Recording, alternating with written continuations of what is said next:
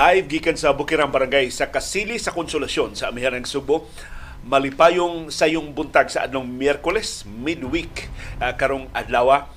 Sugbo, Kabisayan ug Mindanao ug tanang mga Bisaya sa nagkalilaing kanasuran sa kalibutan nga nakachamba og tune in live sa atong broadcast karong buntaga.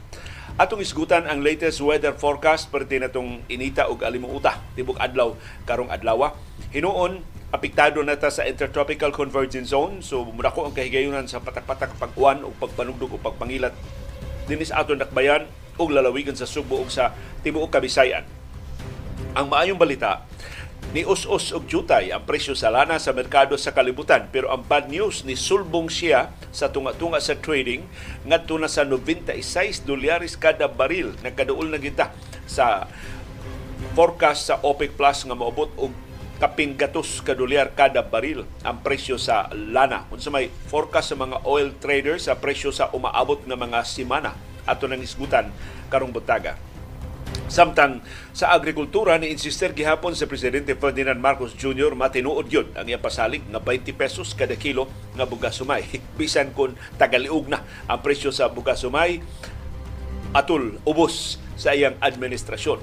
Ug bisan pag klaro kaayo nga wa niya maatiman ang iya mga gibuhaton isip Agriculture Secretary ni insister si Presidente Marcos agrikultura gihapon mo giuna sa iyang administrasyon. Hain man ang ebidensya sa iyang paningkamot para sa agrikultura.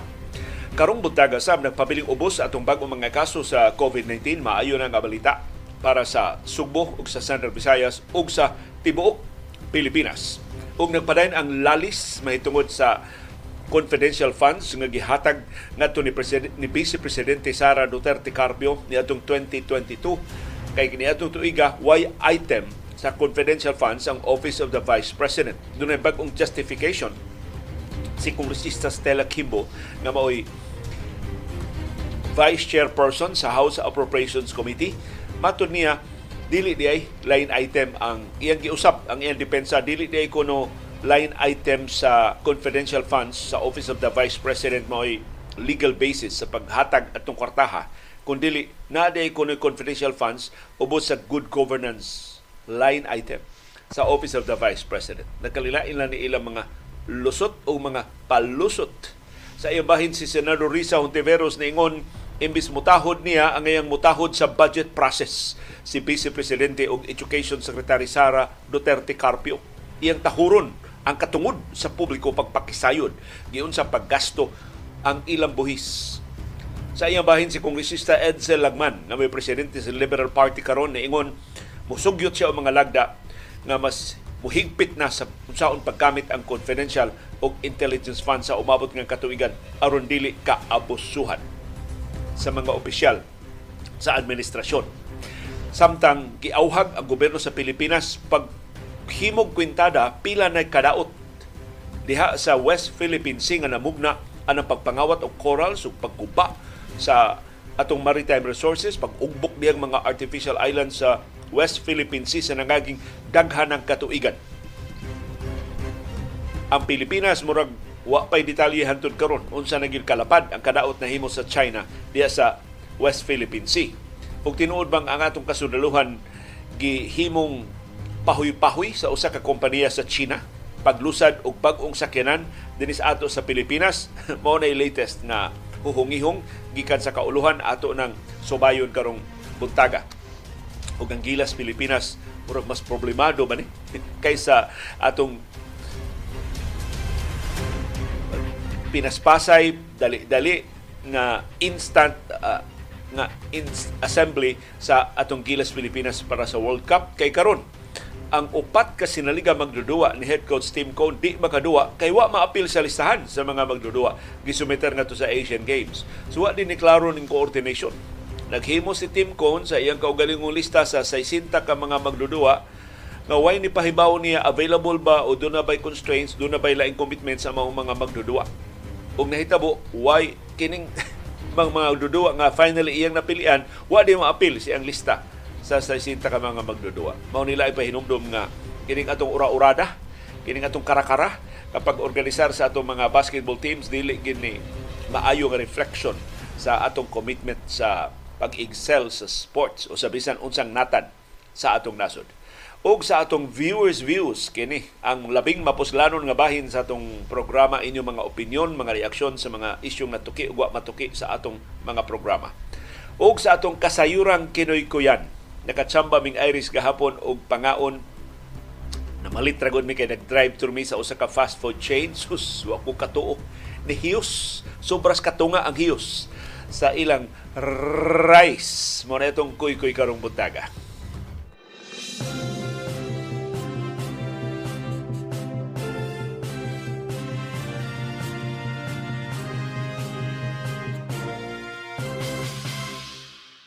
Kumusta man ang atong kahimtang sa panahon perting inita perting alimutan nato tibok adlaw kagahapong adlaw diri sa amo sa barangay Kasili sa lungsod konsolasyon sa Mianang Subo. Kumusta man ang inyong kahimtang sa panahon karong adlaw? Partly cloudy to cloudy. Mapanganuron nga mapanganuron kaayo ang atong kalangitan.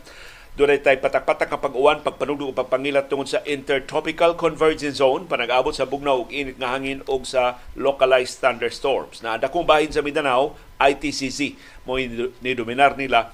Pero sa ato din sa Subo, sa Bohol, sa Negros Oriental, sa Sikihor, sa Leyte, Southern Leyte, Biliran, Samar, Northern Samar ug Eastern Samar, Bacolod, Iloilo ug the rest of the Western Visayas, tibuok Metro Manila ug tibuok Luzon mauni. Susama ta og kahimtang sa panahon intertropical convergence zone ug localized thunderstorms kining ITCC matud sa taga sa timaan ni nga posibleng mobalik na sab ang habagat nga nawa sa niaging upat naman tiyali ka adlaw ikaupat ng adlaw kagahapon na pagkawa sa habagat dinhi sa ato syudad ug sa probinsya sa Subo ug sa Visayas ug sa Luzon.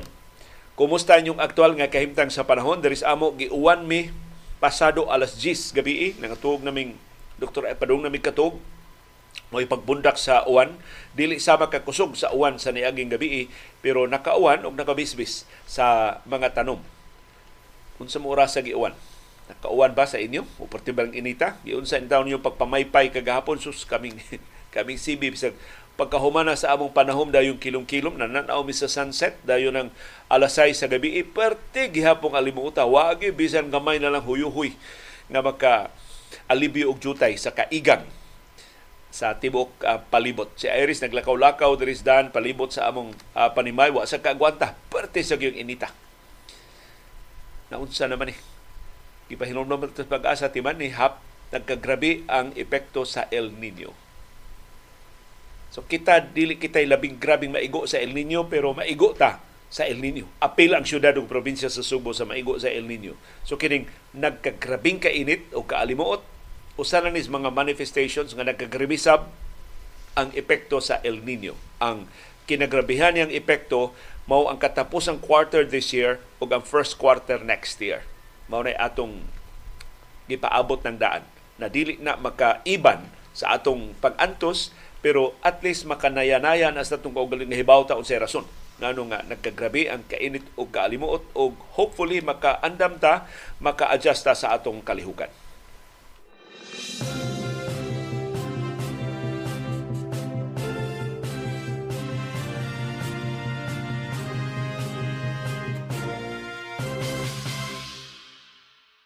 Doon na may maayong balita para ninyo karong buntaga. Ni us-us ang presyo sa lana sa merkado sa kalibutan. Human sa napug-usa kasunod-sunod nga semana ika-12 na sa next week. Piligrong saka na sa presyo next week. Ni us-us na finally ang presyo sa lana. Pero perteng gamituya sa us-us sa presyo sa uh, lana. Ug matod sa mga oil temporaryo ra ni kay magsige pa gid saka ang presyo sa lana hantod matapos kining tuiga. Ang bad news, sa tunga-tunga sa trading kagahapon ni sulbong bitaw na ang presyo sa lana ni abot na og 96 dollars per barrel. Gamay na lang kay kuwang o matuman ang forecast sa Saudi Arabia o sa OPEC Plus nga mabutong kapin gatos kadulyar kada baril ang presyo sa lana sa pagtapos karong tuiga. Mao ang 10-month high ikanap kinatasan to nga ang, ang sa presyo sa lana sa niaging napo na kabuan perting grabiha sa pagsaka sa presyo sa lana dayong us-us pagtapos sa trading kagahapon. Niabot og 95 dollars og 96 cents ang usa ka baril. Mo ni highest since November last year. Matod sa mga Eksperto sa industriya sa lana sa tibok kalibutan, ang presyo sa lana moabot og $100 per barrel sa mosunod nga mga buwan. Ang ilang year-end target, $95 per barrel. So inigtapos karon tuiga posibleng arita sa musangko sa 95 dolyares kada baril. Ang laslas sa Saudi Arabia o sa Russia mao gikiladak-an nga rason ngano nga nagsige og saka ang presyo sa lana. Moabot og usa ka milyon ka baril kada adlaw ang gilaslas sa Saudi Arabia sa ilang inadlaw nga produksyon. Niabot og 300 mil ka baril kada adlaw ang gilaslas sa Russia sa ilang oil exports og magpadayon ni hangtod sa Disyembre karong tuiga. So sa ato pa 1.3 million barrels per day ang mawa sa kalibutan ng merkado kada adlaw. Punan pa nga ang shale oil production sa Estados Unidos padayon sa mga nitibugsok na ibanan og 9.3 million barrels per day ang produksyon sa shale oil sa Estados Unidos mo ni kinaubsan sukad Mayo 2023. Matod sa US Energy Information Administration nga ikatutunan ni sunod-sunod nga buwan nga nagsapagsige og tibugsok sa shale oil production sa Estados Unidos nga nakadako kay kampo sa kalibutan unta nga supply sa lana. So mosamot pa gyud ang concerns ang mga kabalaka sa kanihit sa kalibutan supply sa lana ug mao ni maka pabilo sa dugang pagsaka sa presyo sa lana sa umaabot nga mga buwan.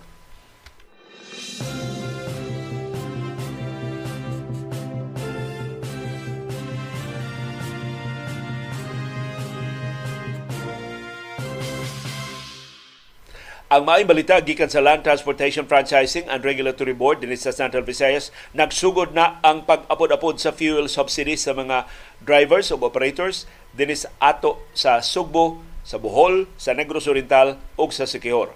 Ang bad news ubay-ubay. Una, ang fuel subsidy dito gihapon gihatag sa mga operators, wa pa gihapon siguro ipasa ba na, ihatag ba na ngadto sa mga driver? Ikaduha, way idea ang regional office sa LTFRB pila ka mga drivers o operators ang maka-benefit sa fuel subsidy o pila na ang nahatagan o kanus ang mahatagi ang wa pa makadawat sa ilang fuel subsidy.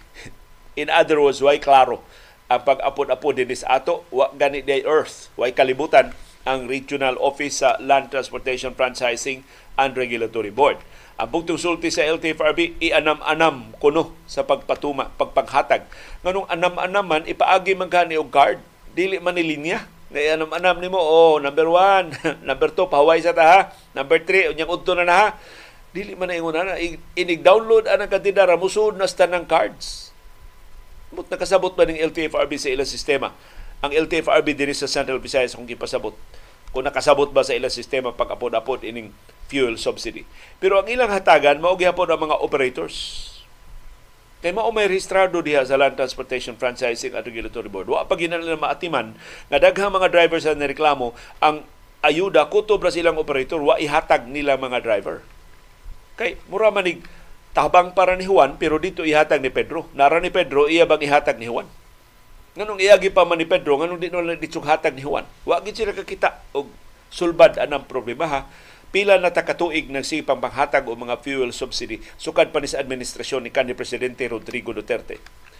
Ang mga operators sa Modern Public Utility Jeepneys, MPUJs o Utility Vehicle Express, UVEs, minibuses, makadawat og 10,000 pesos kada usa nga fuel subsidy. Ang operators sa traditional nga PUJs o UVEs o public utility buses o minibuses o taxis o shuttle services o transport network vehicle services, tourist transport services, school transport services o PhilCabs makadawat og 6,500 pesos kada usa. Ang kalipikado ng mga delivery service operators makadawat og 1,200 pesos kada usa gikan sa Department of Information and Communications Technology DICT. Samtang ang mga tricycle drivers makadawat og tag 1,000 pesos gikan sa Department of Interior and Local Governments nga ipaagi sa mga local government units, mga syudad o mga lungsod.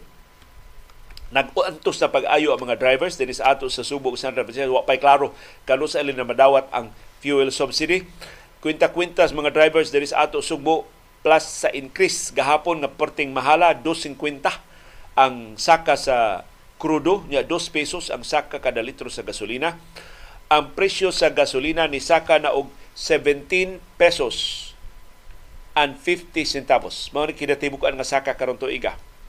Ang presyo sa krudo ni saka na og 13 pesos og 60 centavos kada litro. Net increase ni. Ang presyo sa kerosene doon na sa net increase nga 9 pesos and 94 centavos per liter. Sigon sa piston din sa Subo, pinagi silang pangunga si Greg Perez, wa pay bisan usa sa ilang kapin 300 ka mga sakop sa piston sa Subo ang nakadawat sa fuel subsidy. Nabalaka sab sila nga fuel subsidy ipaagi man sa ilang mga operators, ibulsa ra ni sa ilang mga operators, dili ni ihatag nila nga mga driver. Kay wa pa gina ma-address kanang maong concern sa Land Transportation Franchising and Regulatory Board ug sa mga ahensyas gobyerno nga nagduma sa distribution sa fuel subsidy sa pikas nga bahin ingon si Perez, di gyud ni mao kining sulbara na iagi og fuel subsidy niya perti gamaya. Ang sulbad gyud mao ang pagpapas, pagsuspenso sa excise taxes o sa value added tax sa mga produkto sa lana. O libkaso na ang oil deregulation law. I-regulate na pagbalik sa gobyerno ang industriya sa lana kay gimaniubra ra gyud sa mga oil companies ang presyo ng supply sa lana dinis ato sa Pilipinas. Pero ang main objection sa mga economic managers ni Presidente Ferdinand Marcos Jr. na dili ko no mahimong libkaso ng excise tax o ang value added tax kay makapahimusog apil ang mga bilyonaryo o ang mga milyonaryo dinhi sa Pilipinas. Yes, ang atong tuyo mga pagtabang sa labing kabos pero makaapil o pahimus ang mga dato. So magpatuya ang hinugamit sa mga produkto sa lana. So ang ila fuel subsidy. Nga wasad magkadimao ang pag-apod-apod. Ang labing na kinahanglan maglaway in town kay wa makatuman sa kuti kaayo nga mga requirements nga gipahamtang sa LTFRB, sa Land Bank of the Philippines o sa uban pang mga implementing agencies. Kadto di makadawat ini ang mga nakaparehistro ra sa Central Office sa Land Transportation Franchising and Regulatory Board as of May this year. So motoy cut-off date ang Mayo. Wa ka makaparehistro, bahala nang nagkalisod-lisod ka sa imong pagpamasada kada adlaw, wa kay ayuda. Aron pag-qualify ang mga operators kinahanglan dunay prangkisa, dunay provisional authority ug dunay special permit pag-operate sa mga PUVs sa ilang rehiyon. Ang madamana 280,000 ka mga operators o drivers sa PUVs ang makapahimos ini, 930,000 ka mga operators o tricycles o 150,000 ka operators sa delivery service units ang makapahimos sa programa. 1.3 million ka mga motorista o mga drivers ang katagda nga makapahimos ini sa 3 bilyones pesos na fuel subsidy nga girelease na sa Department of Budget and Management. So maini balita ah, na ana ang fuel subsidy ang di may balita mao lagi hapon ang sistema kaya mukat lagi hapon ang pagpanghatag og ang labing na kinahanglan labing daghan di lang gihapon mahatagan.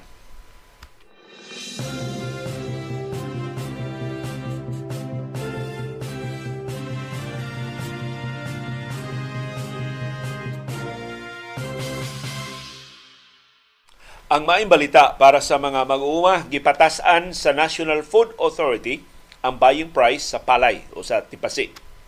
23 pesos na ang palit sa NFA sa tipasi karon.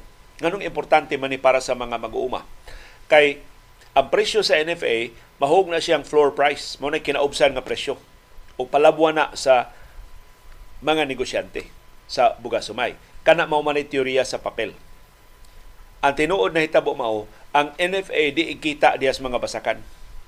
Lahi sa mga negosyante magdaog truck, manungko ngadto sa mga mag-uuma, mo imong haga dito pagpalit sa ilang mga tipasi, ang NFA maghuwat lang sa ilang mga buying stations. Ug ang buying station sa NFA perting nihita. Sa ato pa kung gusto ka mo baligya ngadto sa NFA, mag-arkila na sad ka, mag-abang na sad ka og truck or multi-cab, imong depende sa gidakon sa imong gidaghanon sa imong tipasi, imong ikarga imong tipasi, imong dadon dito sa buying, buying station sa NFA pila ka kilometro gikan sa imong basakan mo plate na sad ka, mo abang na sad ka, makagasto na sad ka. Abot dito, wa pa'y siguro na abay mga trabante sa NFA, tingnan ni Udto, tiling na nudlay pa, tingaling nag-akin-akin pa. Di ba efficient? Kini mga buying stations, daghan kay mga mag-uuma nga moingon ang, ang buying station sa ilang lugar, mga blig kausa, usa ka adlaw ra sa usa ka semana. Tiyaw mo na. upat ka semana, upat ka adlaw sa usa ka semana, why tao sa buying station? Magtag-an ka dito doon na abawa ba? So kasagaran sa mga mag-uuma, mabiktima gyud sa mga komprador. Kay mo umay musong ko dito sa ilang mga basakan. Nya maghinangyo na sa presyo, mo ingon na mag-uuma 23 na may palit sa NFA. Ingon tong komprador, oh, 20 ra may amo. O sige, ato lang kas buying station sa NFA, mga 20 kilometros gikan din eh. Pila yung mamagasto ang nag-abang sa sakyanan. Na tanaw, oh, dag-om na oh. Hapit ng bundak ang uwan, man? 20 o 23? Ah, 20 na lang. Ibaligya na lang itaw mas ubos nga presyo sa mga mag-uuma. Kung sila nagkanan sa mga komprador, wa man sila post-harvest facilities. Niyang NFA tag sara man kayong ikita. Ang sugyot gyud unta mao nga ang buying price pasakaan ngadto sa 25 pesos kada kilo sa tipasi aron makaginansya gyud ang mga mag-uuma. Total, mahal naman kaayo ang bugas sa merkado sa kamerkaduhan. Pero matod sa NFA, kung 25 pesos ang buying price, magkinanglan sila og 16, no, yes, 16 billion pesos ang ilang gikinahanglan nga pundo aron ipamalit. Karon nga 23 pesos kada kilo ang nahukman sa NFA Council nga ipamalit sa mga tipasi, mugahin sila og 25 billion. No, correction, 15 bilyones, 15 billion pesos ang igahin aron ipamalit o mga tipasi sa mga mag-uuma. Na hinaut makatabang ni Jutay, bisa dili gyud hingpit na makaayuda sa mga mag-uuma aron makabawi man lang sa ilang cost of production. Kay kun ang mga mag-uma di na makabawi sa ilang gasto sa ilang produksyon di na sila ganahan nga mag-uma nya kinsa naman mag-uma diha sa ato mga basakan kay ato mang gihatagag disincentive ang mga mag-uma nga mausik lang ang ilang kahago kay maalkan silang hinuon sila. Inigbaligya sila mga tipasi kay barato kayo ang presyo mas barato kay silang gasto sa ilang produksyon.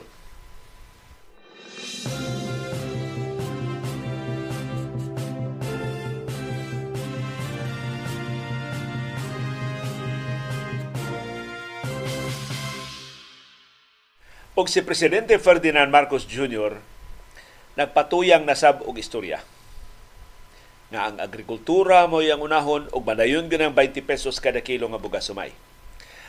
Among suyan pagsubay ang iyang diskurso kay na diskurso ni siya pag-apod-apod sa mga smuggled rice dito sa Zamboanga gahapon. Og kamo palihog palihog tabang og timbang-timbang. Tinuod ba ni? Do na bay sukaranan ni nga istorya? Diin gikan ning istorya ha? Nganong iya man ning luwatan kini istorya ha? Aniya ang iyang diskurso may tungod sa agrikultura. Ang inuuna ko talaga ay ang agrikultura. Kaya't ipagpatuloy natin na may sapat tayo na pagkain para sa buong Pilipinas. At bukod pa doon ay kailangan ay kayang bilhin at hindi masyadong mahal. Kayang bilhin ng ating mga kababayan. Kaya't pinagpaganda natin ang sektor ng agrikultura. Tinutulungan natin ang mga magsasaka upang pagandahin ang kanilang ani. Ngunit hindi lamang yan ang kailangan gawin para maging maganda ang presyo ng bigas at kasama na dyan ay kailangan natin higpitan ang pagbantay sa mga illegal na imported o smuggled na bigas. Muna yung sulti na ang agrikultura mo yung priority. Niya sa na yung sulti nga 20 pesos gyud ang kilo sa bugas. Matinuod yun eh sa bugas sumay. May chance lagi yan ang 20 pesos per kilo nga bugas sumay. Kung maayos natin ang production natin at maging maayos, hindi na tayo masyadong bagyuhin at yung mga tulong na ibinibigay natin sa mga farmer ay magamit na nila. Di atong tagsa-tagsaon. Daghan na itong gisulting Marcos. Iya gyud kunong giuna ang agrikultura. aron abunda o barato ang atong supply sa pagkaon Una, dili abunda atong pagkaon. Sige lang tag kanihit. Nagnihitag sibuyas, nihitag ahos, nihitag asukar. karon nagnihit ng itag bugas sumay. Dili barato. Mahal. Niabot og 720 pesos kada kilo ang presyo sa sibuyas last year. Niabot og 125 pesos per kilo ang presyo sa asukar last year. Karon wa pahingpit mo kanaong nasangit dias 90 pesos kada kilo ang presyo sa asukar. Ang sibuyas ug ang ahos ug ang ubang mga lamas ug mga utanon ni balik na sa pagsaka. Amot asa ni sab ni padung. Ang presyo sa bugas sumay ang ipasalig nga 20 pesos kada kilo ni abot na og 50, 56 Pangagpas gani, 60 na kada kilo sa musulod ng mga semana. So hain man ang ebidensya siya pag-una sa agrikultura. Dili man abunda, dili man sa barato ang atong mga produkto sa pagkaon. O ang labing dakong ebidensya nga dakong bakak kining iyang pangangkon ngayang giuna ang agrikultura ngano wa man siya tunga-tunga mga meeting sa iyong opisina dito sa Department of Agriculture for the past six months. Ug ang nisulti ini dili ang mga huhungihong dili ang mga trolls, kundi ang iya mismong sinaligan sa DA, si Senior Undersecretary Domingo Panganiban, ang ikaduhang labing taas ng opisyal sa DA, human niya.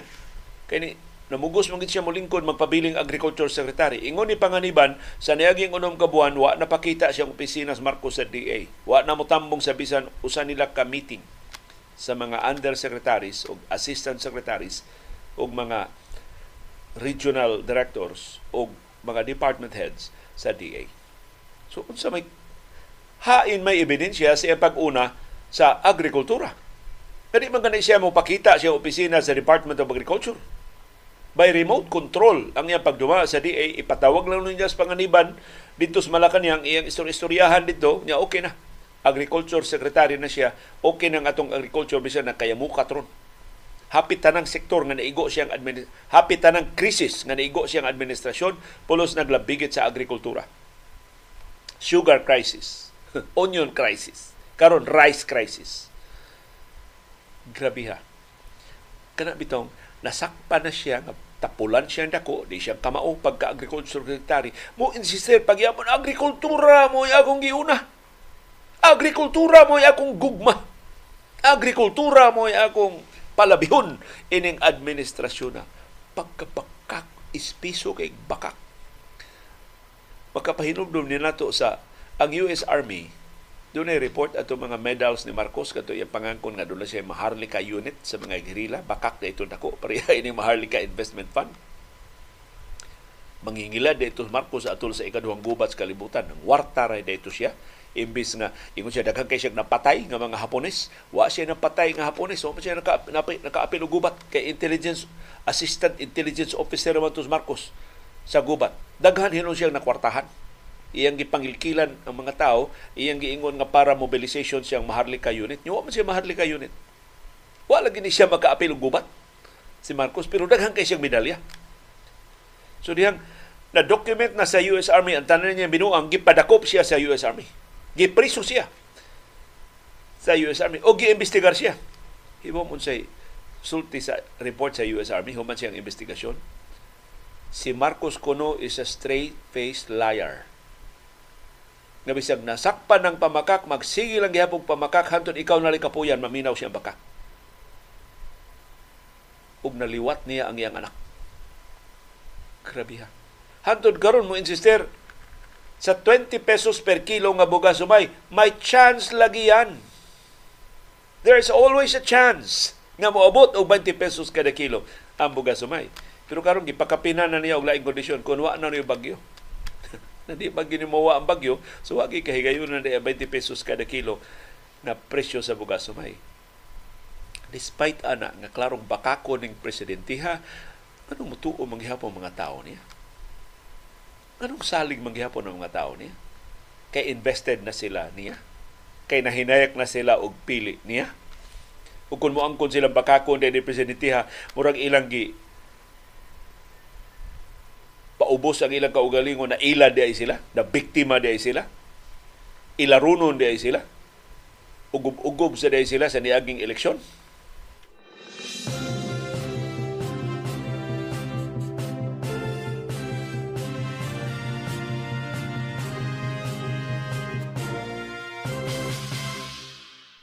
Ang maayong balita ng pabiling ubos atong bag-o mga kaso sa COVID-19 sigon sa Central Office sa Department of Health doon na tayo 95 kabag-ong mga kaso sa tibok Pilipinas kagahapong adlaw balik ta og less than 100 atong bag-ong mga kaso.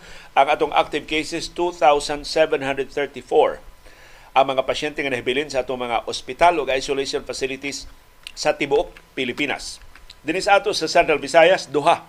Wa ka ma sayop sa imong nadunggan duha ra ang bag-o mga kaso sa COVID-19 sa Tibok Rehiyon o giangko na na sa Cebu Province. Ang Cebu Province ra mo dunay duha ka bag-ong kaso sa COVID-19. The rest of the local government units why bag-ong kaso. Why bagong kaso ang Bohol? Why bagong kaso ang Cebu City? Why bagong kaso ang Negros Oriental? Why bagong kaso ang Siquijor? Why bagong kaso ang Lapu-Lapu City? Why bagong kaso ang Mandawi City? Kanindot anang balita. Pilay atong active cases sa Tibok Central Visayas 90 na lang ka mga pasyente ang nahibilin sa itong mga ospital o isolation facilities sa Subo, sa Bohol, sa Negros Oriental o sa Siquijor. Doon pa ba isolation facilities karon or na lang nisbay ang mga positibo sa COVID-19? Gawas at mga grabe itaw ng kahimtang ng kinahanglan yun og medical attention tuwa sa mga ospital. Ang labing daghan og active cases mao ang Cebu City, correction, Bohol. Nibalik ang Bohol pagka number one sa labing daghan o mga active cases doon na sila 24 ikaduha ang Cebu City doon ay 22 ikatulo ang Cebu Province doon ay 20 ikaupat ang Negros Oriental doon ay 13 ka-active cases. Ikalima ang Siquijor doon ay unom ka-active cases.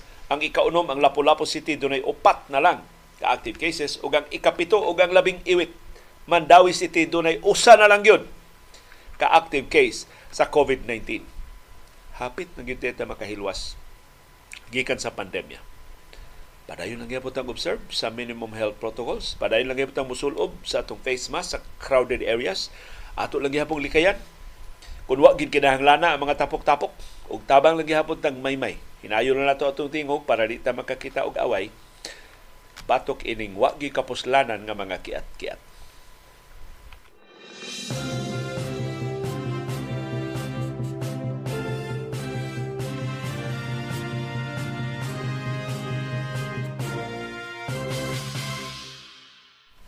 Doon na tayo update sa gipasangin lang kulto diha sa Socorro sa Surigao del Norte. Gipahibaw sa National Bureau of Investigation. Nakafile na sila og mga kasong kriminal batok sa mga sakop sa Socorro Bayanihan Services Incorporated. Tungod sa pasangil na ilang giabusuhan ang mga bata, ilang gipanglugos ang babay nga mga sakop sa Socorro Bayanihan Services kapin na po ka mga opisyal sa cooperative ka sa pasangilang kulto ang girekomendar sa NBI nga pasaka ang mga kasong kriminal sa korte. Giklaro sa NBI nga ang kaso ilang napasaka ato pang June 1. Sumura ba og ila sa ning mensahe nga bahaw na to ang expose ni Senador Risa Hontiveros.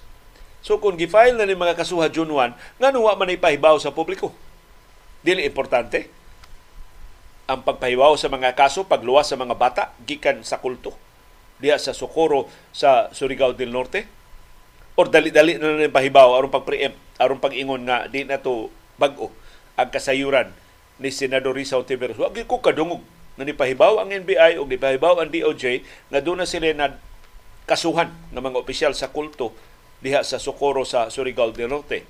One possible explanation is na file ang kaso atong June 1 hangtod karon September 20 na lang wa pay preliminary investigation nga nahitabo. Wa pay pasyonang investigasyon diha sa DOJ nga nahitabo. Kay mao man procedure. O file ka og kaso diha sa Department of Justice, ang DOJ mohimog preliminary investigation. Atol sa preliminary investigation, mahimong iyalang kuhaon ang mga affidavits patubago niya ang gikiha Nya, base sa mga affidavits, iyang hukman, i-file ba ang kaso sa korte o dili? Or, laing paagi sa pasyonang investigasyon, ipatawag niya ang kihante, ipatawag niya ang sinumbong, mag maghimo silang oral arguments. Doon ay hearing. Kaya pagayon di ay mismo sa DOJ. Unya, ang resulta sa hearing, mo basihan sa DOJ to file or not to file the case. The cases in court.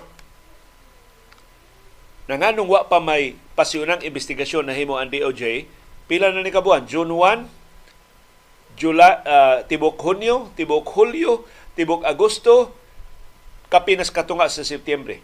Dulan upat ka buwan na humana file ang kaso nganong wa pa may preliminary investigation na himo ang Department of Justice. Ngunit akong pangutana, ang rason kay ang kulto kuno kining gipasangilan nga Socorro Bayanihan Services Incorporated ngilingig kay mga abogado ni file dayog motion for inhibition sa mga prosecutors. O ang mga prosecutors wa sa magdali sa ilang trabaho ni inhibit sab. Wa sab nila ipahigayon ang preliminary investigation.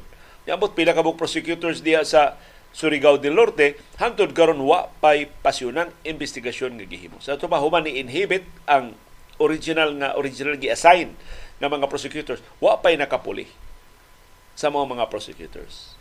So sa ilang pagpaghambog kunuhay nga hagbay ra ning nakasuhan June 1 pa ni nakasuhan bahaw na kay nakang Hontiveros na bisto hinoon nga posibleng ni matikmatik ra ning kasuha. Posibleng karon na lang ni tinud-an tinud-on ning kasuha tungod sa expose ni Senador Risa Hontiveros. Tiyaw mo na for the past three and a half months, three months and 20 days, gipakatog ra nila ang kaso diha sa prosecutor's office sa Agusan del Norte. Wa sila ma balaka sa kahimtang sa mga bata nga doon pa'y posibleng mga bata nga padayong giabusuhan diha sud sa kulto. Kay tungod sa ilang inaction sa kaso, June 1 pa, September 20 na karon, wa pa maaksyon ang kaso nga gipasaka. Kakuyaw anan atong sistema justisya sa Pilipinas. Oy. Ang Provincial Prosecutor's Office sa Surigao del Norte diha masangit ang mga kaso. O sa mga kasong ipasaka, violation sa Anti-Trafficking in Persons Act, kidnapping o serious illegal detention, violation of law prohibiting the practice of child marriage, o violation of law against child abuse. Upat ka mga kasong kriminal. Seryoso ni mga kasuha pero gipakatog og dulan upat ka buwan sa piskalya sa Surigao del Norte. Naunsa man na ang atong provincial prosecutor tuwa na kapostas kulto. Matod sa NBI sa kasong ilang gipasaka ang mga krimen na himo sukad Pebrero 2019. Sa ato pa upat ka tuig na kapin nga gihimo kining maong krimen. Nyawa mo diha magapura sa Prosecutor's Office sa Surigao del Norte. Kining maong mga krimen nga gipasangil sa NBI ilang giingon na hitabo sa sitio Kapihan sa Barangay Sering sa lungsod sa Socorro sa Surigao del Norte. Matod sa DOJ, ila pang gisusi nganong ni inhibit ang mga prosecutors. Paita sa DOJ It took them almost four months. Una bagabantay ni inhibit di ay mo. Atong susihon nga nung ni inhibit mo ha. Pating hinaya sa lihok. So posible kining maong kulto maoning gilingiw-lingiwan na lokal nga mga politiko do na ni koneksyon sa mga dagkong opisyal sa atong gobyerno. Otherwise, hagbay na priso kining pangus kulto kinis J. Rense alias Senior Aguila.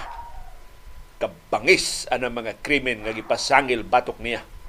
Yawa gid siya matandog hangtod karon.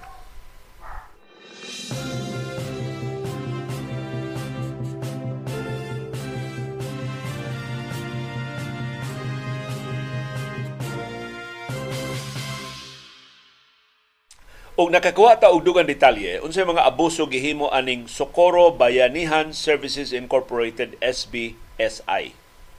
Mato ni Senador Risa Hontiveros, gikinahanglan gyud ang investigasyon sa Senado ini. Bisag na mga kaso nga napasaka, kinalang imbestigahon ni sa Senado sa labing dali nga panahon. Kay mato ni Hontiveros, urgent og alarming kaayo ang mga isyu nga nahilambigit ini. Una, ang dinaliang panginalan pagluwas sa mga bata. Kay kung isandig ni nato sa kapolisan, unsay gihimo sa kapolisan? Wa. nganong NBI may nipasaka og kaso kay ang kapulisan way gihimo. So kung uwaw ni PNP chief nga si Police General Acorda, iya nang disiplinahon, iya mga polis de Surigao del Norte, iya nang imbestigahon.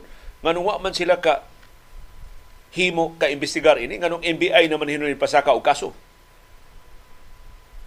O kung ipas atong isalig sa Department of Justice ug sa Prosecutor's Office tanawa dulan upat ka buwan ang giyak ang kaso wa pa gani preliminary investigation nga nahimo yet dunay kapin libo ka mga bata ang gikatawong kipanglugos diha anang pangu ug ubang mga opisyal sa kulto So kinang luwason ang mga bata sa labing dali nga panahon. Ug mahimo na na kung mangilabot ang Senado. Mulihok ang nagkalilain nga mga ahensya sa gobyerno kung ipatawag na sila sa Senado. Ikaduha, to effect the reintegration into society of the victims. Kung saan man ang mga biktima, na mga teachers diya ni-resign sa ilang mga trabaho, na mga ginikanan diya nibiya sa ilang mga panginabuhi. Mga ahit, mga trabahante undan na sila sa gobyerno. Kay gipatuo sila ining J. Rense nga white nagtrabaho sa gobyerno nga malangit.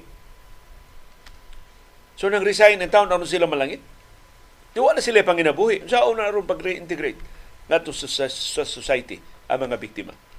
Ihay pa kada silang balik ni Education Secretary Sara Duterte Carpio magbutang pala ng visual aid sa kulto diya sa Bungbong. Kontra ba kayo niyang visual aids?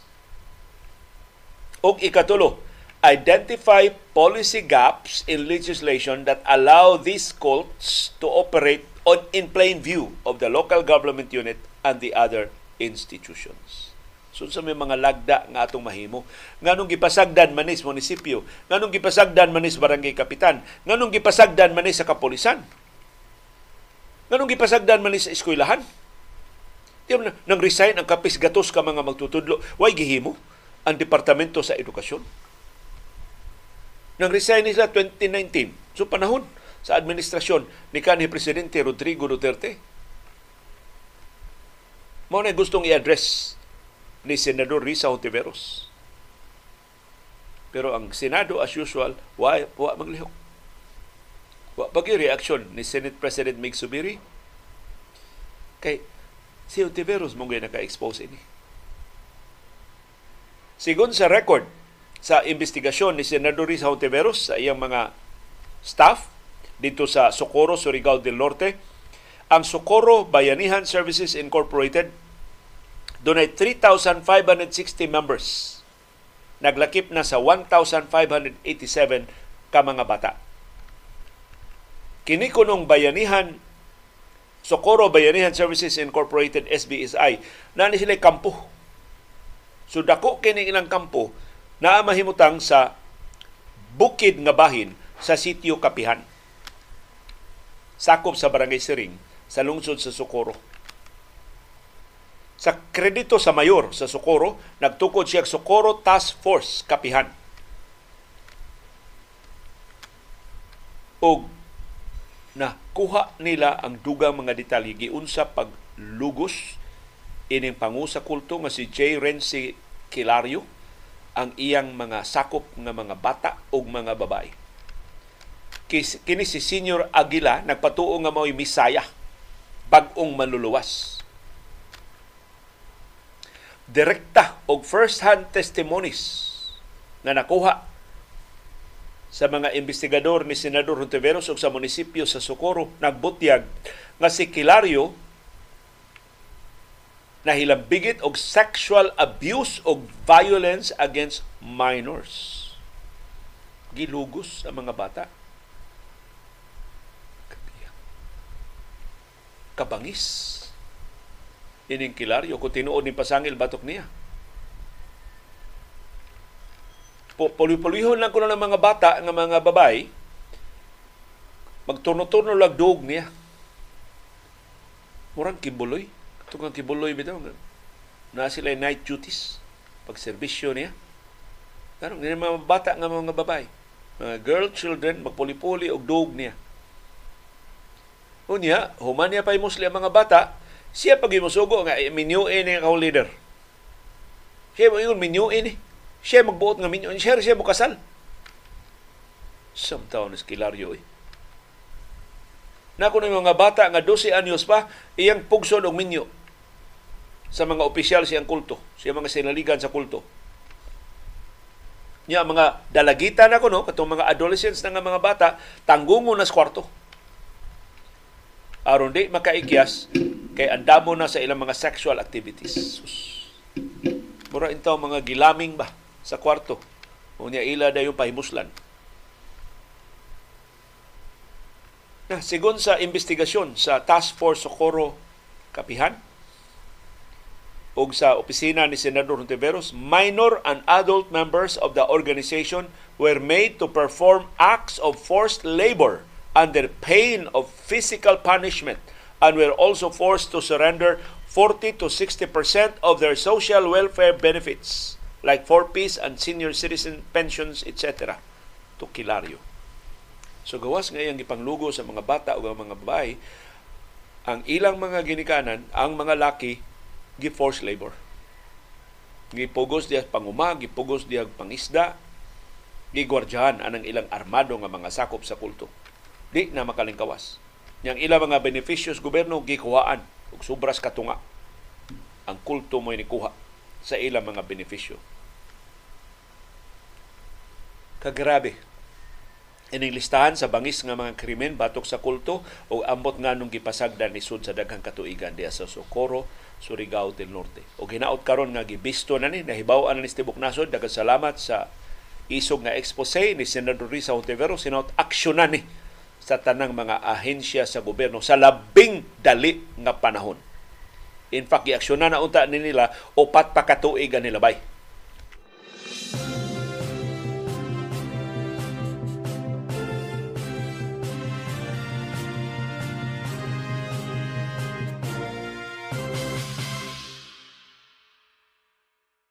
So si Ray Envidiado, nakita din niya sa social media accounts, haska suura ko din grupuha sa mga dagong opisyal sa gobyerno.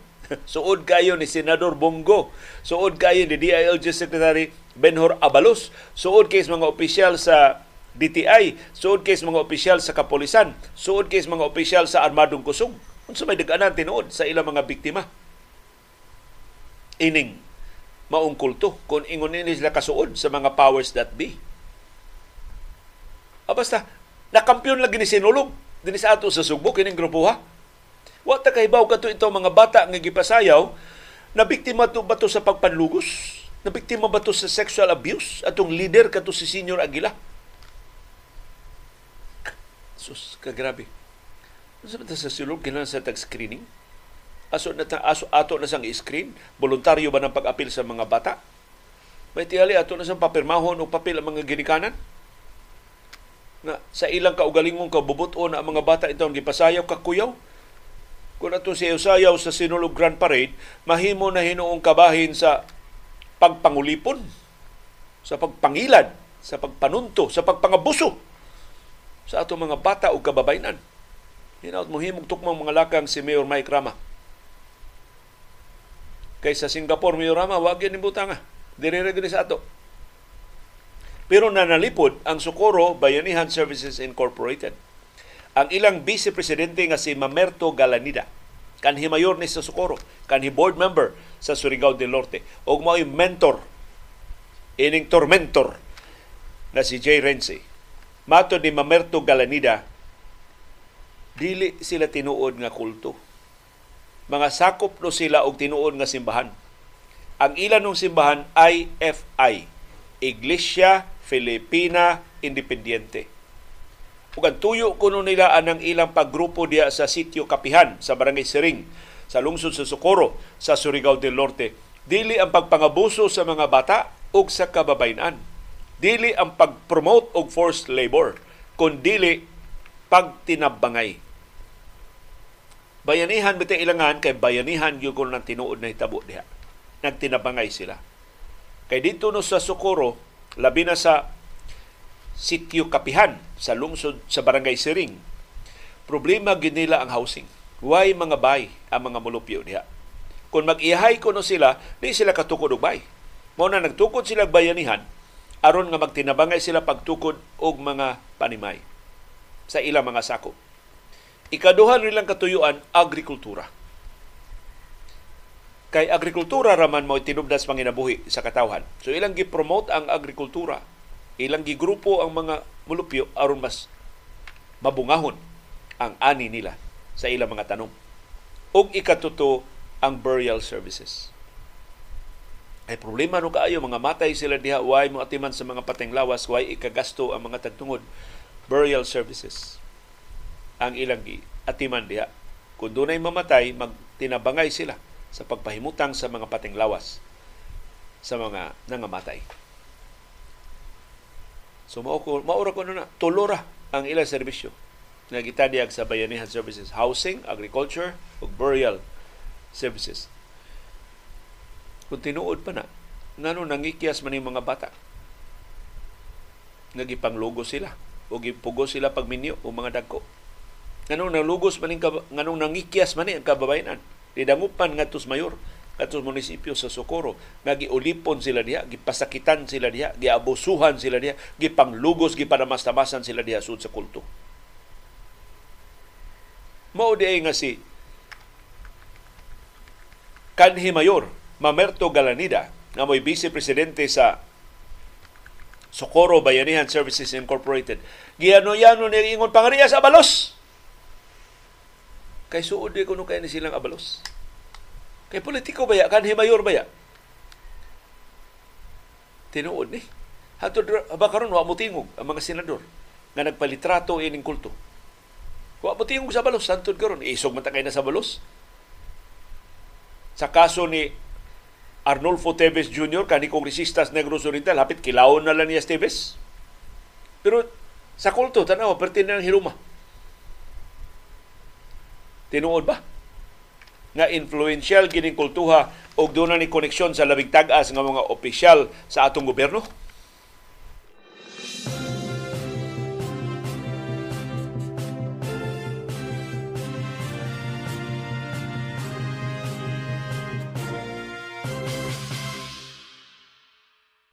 ug nagpadayon ang lalis, legal ba?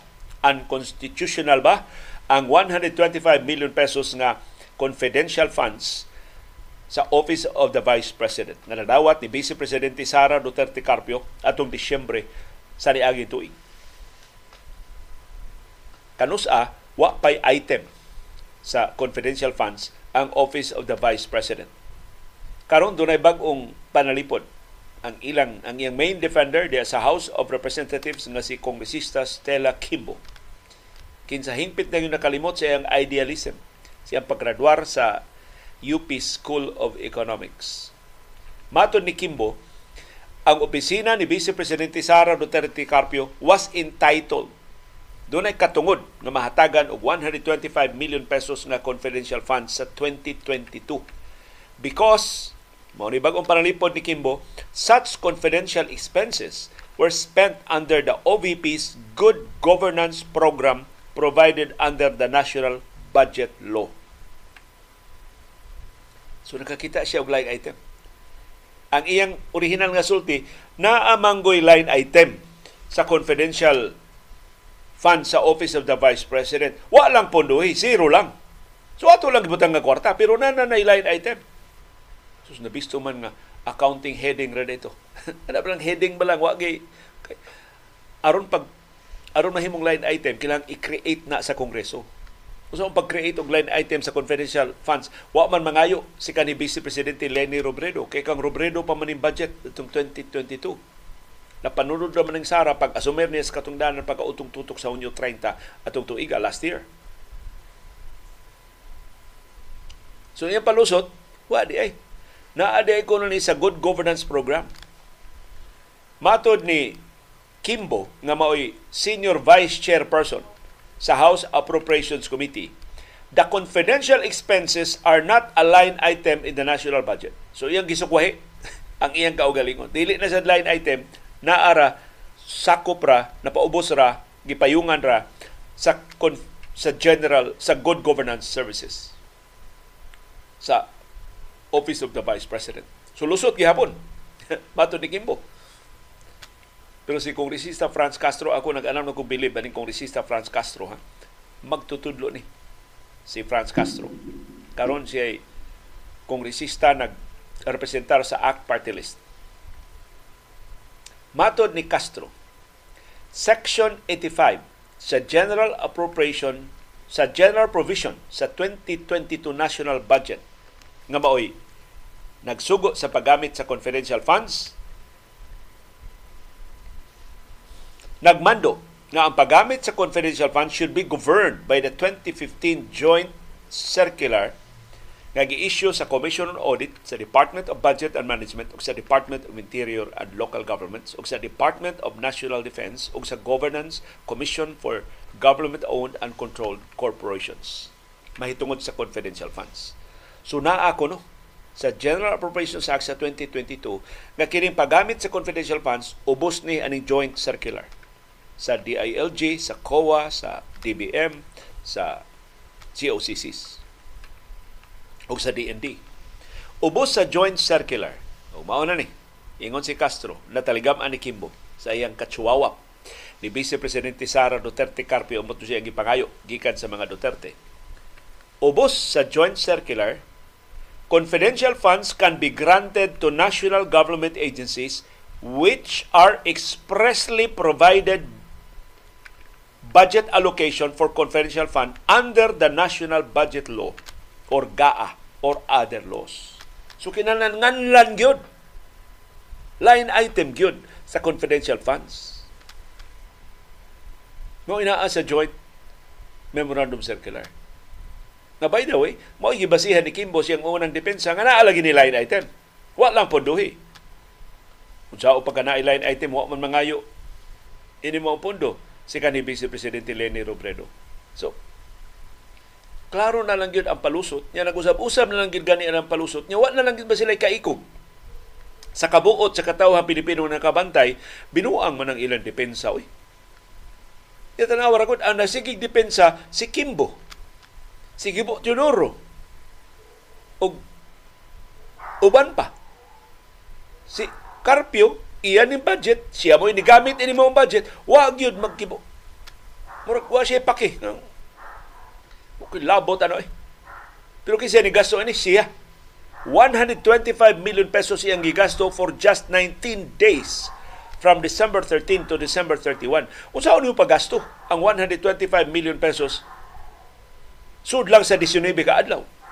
Magasto lang na nimo kung mo gasto ka og 7 milyones pesos kada adlaw. Yun sa man, unsa may gigastuhan niya, unsa may gipalit og 7 milyones pesos kada adlaw for 13 days, for 19 days from December 13 to December 31, 2022. Mo ting wa gini siya tingog-tingog. Kay hadto karon busog pa kay siya. Busok pa kay busog sa iyang paspas kay pagasto sa 125 million pesos in just 19 days or 7 million pesos ang ginagasto kada adlaw. Yung kanang mga adlaw December 13 to December 31 mo na iting palit o mga regalo. Mo na iting kumbira para Pasko o bagong tuig. Hinato ni mahorot og hub-hub sa taga Davao o sa mga aliado ni Vice Presidente Sara Duterte Carpio makita na sa lawas na hingaon kaayo ni sila kining ato intang buhi sa katawhan.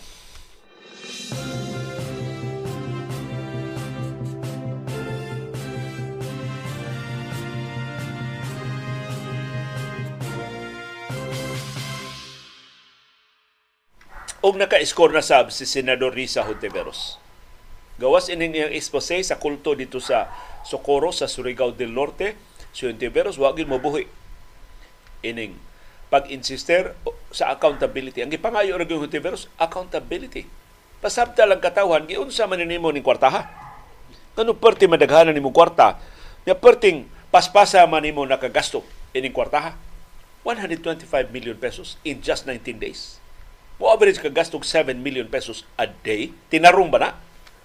Nya ang katawhan nagkalisod-lisod. Nya imong kaugalingong public schools why classrooms. Ang imong teachers why klarong sweldo ang mga benepisyo. Yet tag 7 million pesos imong gasto kada adlaw. So ningon si Ontiveros, hindi pwede ang confidential funds ay parang nakasubi na alkansya.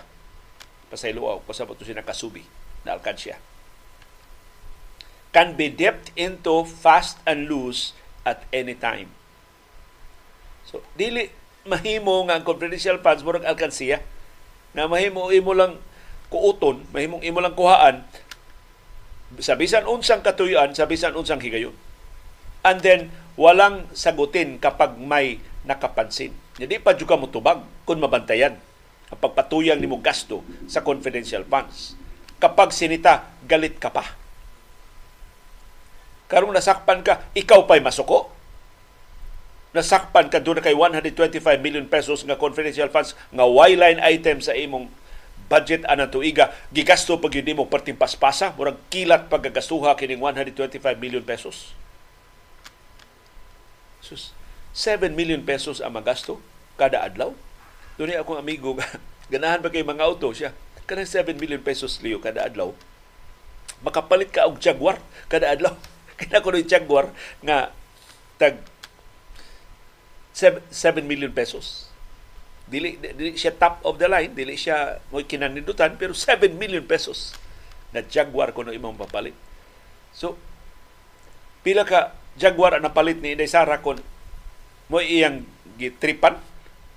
19 ka Jaguar ang iyang mapalit. Mahimo siyang dunay tag sa ka Jaguar kada rehiyon. So, doon na pa siya sobra. Ihatag pa niyang Manscarpio ang uban. Krabiha ining gastuha. Kung ipatukod ni og classrooms 7 million. Kung ibutan na nato dunay 2 million. Ka ang magasto kada classroom ato na lang baratelyohon aron maka upat ni ka classrooms kada adlaw ang matukod kung gigasto pala classrooms upat ka classrooms ang matukod kung ang classroom masudlan og 30 ka mga estudyante Moabot og 120 ka mga estudyante ang mahatagan og klaro nga classroom. Dili sila maghuot diha sa atong mga public schools. Diin man igasuha kini kwartaha. Padayon si Risa Ontiveros, sasabihin mo drama lang yan? Respect yan. Respect yan? Number question mark. Imo pang ingnon nga drama lang na o respeto lang na? Okay, You want to talk respect? Ingon si Ontiveros. Respect the budget process. So, VP Sara, gusto kag respeto, respetuhi ang proseso sa budget. Mo budget ta og kwarta para sa sunod tuig, kamo mo'y nangayo og budget gikan sa Kongreso, kinapangutan mo sa Kongreso, unsay inyong gastuhan anang kwartaha. That is the budget process. Mahimo ba imo nang respetuhan? respect the constitutional requirements. Respetuhi ang mga panginahanglan sa budget nga gitakda sa konstitusyon. Naa sa konstitusyon, mabudgetan lang ang kwarta doon na kay line item anang kwarta, anang maong budget. So mahatagan lang kag confidential funds kung doon ay line item sa confidential funds sa imong budget. Wa may line item sa confidential funds sa OVP atong 2022. Respect the constitutional requirements. And respect the citizen taxpayers. Ang katawhan may tag-iya ining kwarta, respetuhi sab sila. Hatagi sila katinawan. Di kay imong insultuhon, di kay imong binastusan. Personal nga mga atake ang imong ibaws. Yun lang naman ang hinihingi. Mao lang na. Ang gipangayo sa katawhang Pilipino. Tahura ang balaod, tahura ang budget process, ug tahura unsa ka importante. Kini proseso nga kamong mga opisyal sa gobyerno nga among hatagan og binilyon ka pesos nga budget sa sunod gikan sa among siningtan nga buhis. Makatarong sa pagpasabot giunsa man yung paggasto unsa man yung gastuhan? Ini kwarta unsa man mga garantiya nga di ni masimang sa pribado nga mga bulsa? Nga di ni mahilabtan o mga kukhan o mga balhibuon o kamot sa mga opisyal o mga trabahante sa gobyerno. Yano ra kaayo ang panginanglan sa katawhan, komplikado na kaayo ang pagbinastos, pagpanginsulto, personal nga pagpangatake. Ang gitubag ni Vice Presidente Sara Duterte Carpio. Naanad man ni siya nga wa ginaningil las Davao bisag gikulata to niyang court sheriff na ospital tungod sa kabunog in town sa court sheriff wa ginaningil niya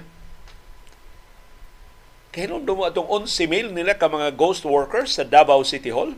Matod sa Commission on Audit, 1.1 billion pesos ang nausik atong ilang 11,000 ka mga ghost employees sa Davao City Hall sa diyang siya pay mayor o vice mayor. Napuli-puli lang siya sa ilang amahan. Siya ang amahan dito sa Davao City Hall. Wa ginisita nila. Wa nangayo og kwintada nila.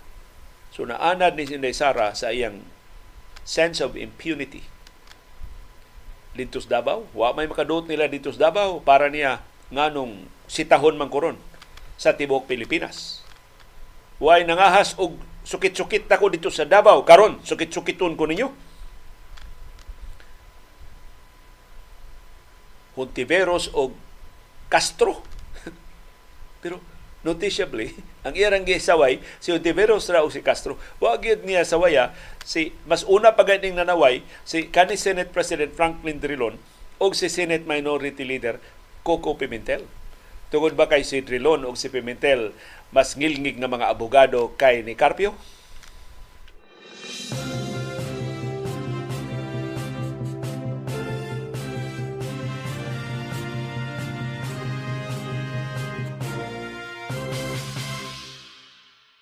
Sa iyang bahin, ang presidente karon sa Liberal Party, ang kongresista sa Albay, nga si Edsel Lagman, ni sugyot nga istriktuho na ang paggamit sa contingent fund. Kay matod ni Lagman, sukad sa administrasyon ni kanhi presidente Rodrigo Duterte, hangtod karon sa administrasyon ni presidente Ferdinand Marcos Jr., giabusuhan ang paggamit sa contingent fund kini contingent fund sa definition gamiton lang ni og mga programa sa gobyerno nga wa ma-anticipate sa pagpanday sa budget pero dinalian nga kinahanglan ipatuman muning gastuhan sa contingent fund. Atol sa Duterte administration ang contingent fund gigamit pagtukod og beach resort.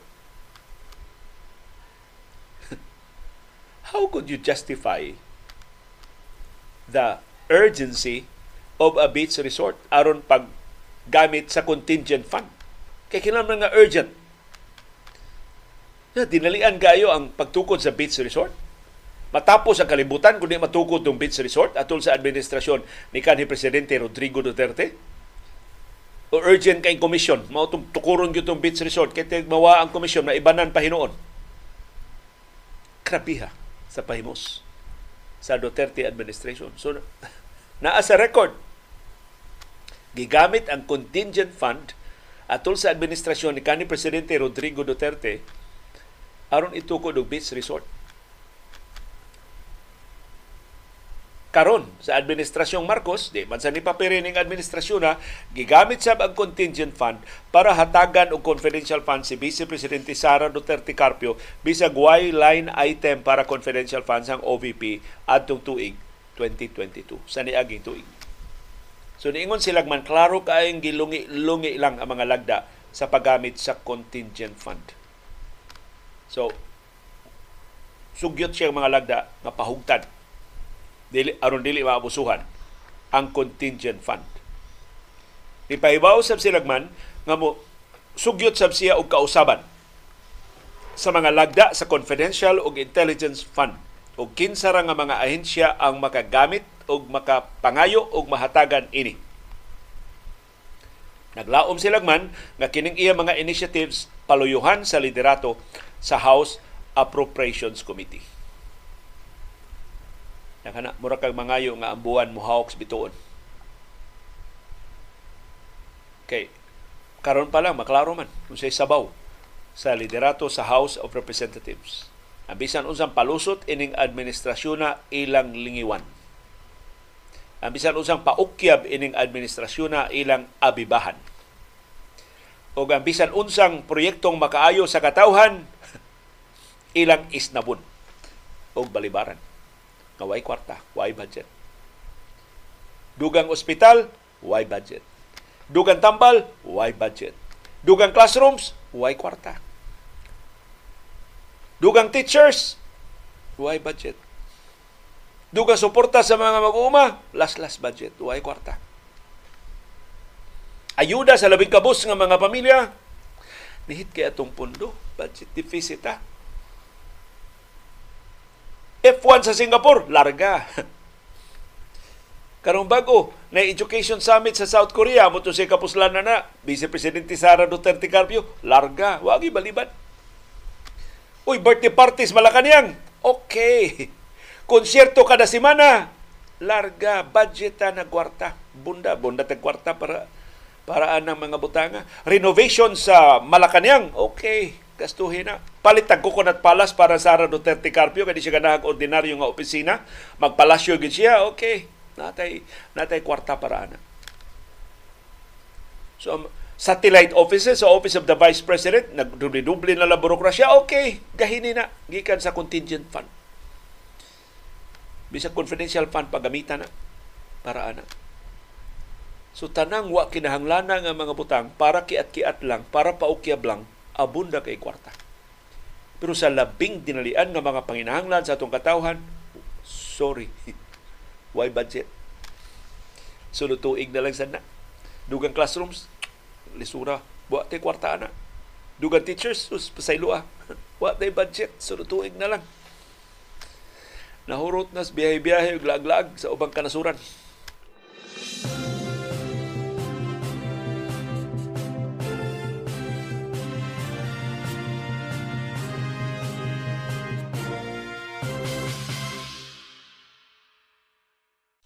Giauhag ang gobyerno sa Pilipinas paghimo na og kwintada kung pila man ang kinatibuk-an nga kadaot nga nahimo sa China diha sa West Philippine Sea. Kay matod sa mga environmental groups, dili to ang first time nga gi-harvest, gipangbungkag sa China ang mga corals diha sa West Philippine Sea. Through the years, nagsige na ng pangawat ang China sa ato mga corals o sa ato mga mineral resources o maritime resources diya sa West Philippine Sea. Ang niauhag ang nakahuna-huna pag-auhag sa Pilipinas pag kwinta na pilay o pagpaningil sa China sa kadaot nga ilan nahimo diya sa West Philippine Sea mao si Senador Risa Hontiveros. Labi ngilngiga ni Senador Hontiveros ha. Either nilngig kining staff si Hontiveros or kugihan gini si Senador Risa Ontiveros. Ug tanang mapuslanon nga mga isyu, siya mo nagpasiugda. Siya mo nakakuha sa liderato. Mato ni Hontiveros, ang ayang bayran sa China ang dakong kadaot ngayong nahimo diha sa atong maritime resources sa West Philippine Sea. Kinuha pasanginla ang pasanginli ang China nga ni harvest og ni guba sa coral reefs sa West Philippine Sea sa niaging semana. Ingon si Ontiveros, dili lisod ang pagkwenta sa kadaot nga nahimo sa China diha sa West Philippine Sea. Mahimo na pinangi sa mga formula nga gihuptan sa mga academic institutions. So doon ako ng formula sa pagkwenta pila ka hektarya ang naguba o pilay danyos, pilay balor sa danyos diha sa West Philippine Sea. West Philippine Sea. Mato ni Tiveros, there's really a way of computing the monetary value of such damaged or destroyed ecosystems. So ang lang kunong gamiton sa gobyerno kining formula nga gihuptan sa mga academy, sa mga academic institutions. Ingon sa Tiveros, makapakugang ang panamastamas nga gihimo sa China sa pagguba sa atong marine life o reef ecosystem na nabantang sa video sa Philippine Coast Guard. So ang ngayon ko ang gobyerno mo sum up, mo kwenta sa tanang environmental damage sa tibuok West Philippine Sea. Kay latest incident ra ni sa pangabuso nga gihimo sa China batok sa Pilipinas. Mato di Ontiveros, kung ikomparar nimo adtong danyo sa Tubataha Reef Adto ning 2013, atul sa administrasyon ni anhi presidente Noynoy Aquino, usa ka barko sa Estados Unidos nasangad sa Tubataha Reef nga usa ka heritage site sigon sa UNESCO. Ang naguba nga bahin sa Tubataha Reef niabot og 2,346 square meters sa coral reefs. Ang Estados Unidos ni bayad sa gobyerno sa Pilipinas og 87 million pesos atong 2015. Two years after sa incident ni Bayan ang Estados Unidos. Ingon si Ontiveros, doon na pag umaabot nga balaod nun nga makahimong masayon sa pagkwinta sa danyos nga nahimo sa China diya sa West Philippine Sea mao ang Philippine Ecosystem and Natural Capital Accounting System Bill nga gi sponsora na karon ni Senador Loren Ligarda. Kung mahimo ni balaod, hupta na sa Pilipinas ang calculation formula sa International Marine Scientific Institutes ug magamit diha pagsubay sa kadaot sa West sa West Philippine Sea. Mato ni Hontiveros ang ilegal nga mga kalihukan sa China diya sa West Philippine Sea gibanabana nakamugna na og at least 33 billion pesos sa kadaot. Sukad 2013. So karaan na kay nga figures i-update nimo mo dako pa ni. Gidamit ang calculation formula sa Akadim, mao ni ang kadaot diya sa West Philippine Sea 33 billion pesos kada tuig ang kadaot ka nahimo sa China batok sa ecosystem sa Pilipinas. Mato ni Hontiveros ang tinuig nga baseline value per hectare sa coral reef mukabat og 335,429 dollars base ni sa pagtuon sa International Academic Journal Ecosystem Services. Ang satellite images sa West Philippine Sea napakita na ang kalihukan sa China nakaguba na og 1,850 hectares sa reef ecosystem diya sa Panatag Shoal ug sa Spratly Islands. Ang kabalaka pagyud sa mga eksperto sa pangisda na ang coral reefs mao pinuy-anan sa mga isda ang pagsigi og harvest sa China sa coral reefs diha sa West Philippine Sea mo hingpit sa pagpahagsa sa pangisda sa West Philippine Sea. Magkaminos, magka gamay ang populasyon sa mga isda. Kaya wa naman sila itluganan, wa naman sila mga Pinoyanan, wa naman sila sanayanan. Og niingon si Ontiveros, ang, ang ngayang makapaalarma sa gobyerno sa Pilipinas, kasagaran sa mga lugar nga dunay swarming sa mga barko sa China, mao ang mga lugar nga gidurahang dunay dako kay nga mga deposito sa lana ug natural gas. Ug kung mo kumpiyansa ang Pilipinas, kakuyaw kung ilugon sa ni sa China ang mga oil o gas deposits diya sa West Philippine Sea.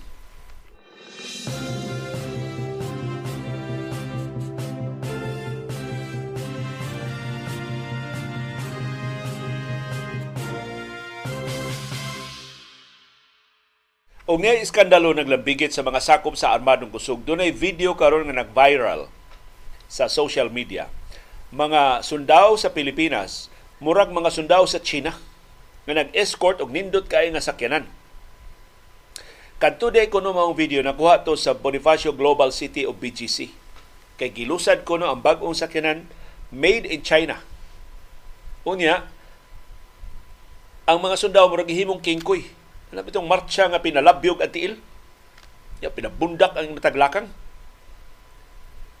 So, gipangutana karon ang hepe sa Armadong Kusog si General Romeo Browner nganong iya mang gitugutan ang mga sundao sa Pilipinas nga gamiton isip marching props sa paglusad ining bag-ong Chinese car. Kining bag-ong sakyanan nga manufactured in China dunay brand nga Honky. Ang spelling sa Honky, H-O-N double G, as in goat, Q-I, Honky. Pero ting mahala ko ng ining sakyanan ha. So ang kanas Bonifacio Global City mga dato man na magdato mag, mag-abot diha dito ilusan.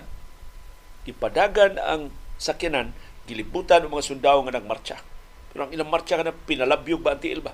Murag sila mga sundao sa People's Liberation Army. Gilusad ko ning Hongki three days ago diha sa Bonifacio Global City. Unya, tinuod ng mga sundao mo gipamarcha. Kung nisugot man si General Browner, gagamiton ang mga mga sundao. Matod sa mga netizens nga nakasaway pag-ayo ining maong salida, dako ning sagpa sa atong armadong kusog sa Pilipinas labi na sa mga sakop sa Philippine Navy o sa Philippine Coast Guard ang giwater cannon sa China sa West Philippine Sea nga gitiunan og military grade nga laser sa mga China Coast Guard vessels. Giinsulto ta kada adlaw diha sa West Philippine Sea yet maglusad ang China sa ilang kinabag-uhang auto dinis ato sa Pilipinas atong mga sundao mo'y atong suhulan mo'y atong palabyog-labyugon sa tiil, pagmarcha aron pagdani lang sa mga customer, pag palit ining honky nga bagong auto sa China. So dako ning tulubago ni Browner. Kay kinis Browner ba kadurahan ni. Eh. Kinis Browner mao ni commit sa joint military exercises tali sa armadong kusog sa Pilipinas ug sa China. Pipila ka buwan ang nilabay. Iyan ang gikomit. No? Two months ago, murag July, siya ni commit na mag-joint military exercises. So, giingnan siya, uy, makig-joint military exercise ka sa China, unya mo mga sundao gipang water cannon diya sa West Philippine Sea. O kang buang. Ito yung gibakwi. Adi di ay. Kay wa day tay legal basis nganong mag joint military exercise ta sa China kay wa man tay EDCA uban sa China. Ni mao na iya palusot pero di commit na siya. So, unsa man seryoso ta sa atong pagbatok anang intrusion sa China sa West Philippine Sea o papapel na na aron ingnon pero tinuod lang chihuahua gihapon tas China.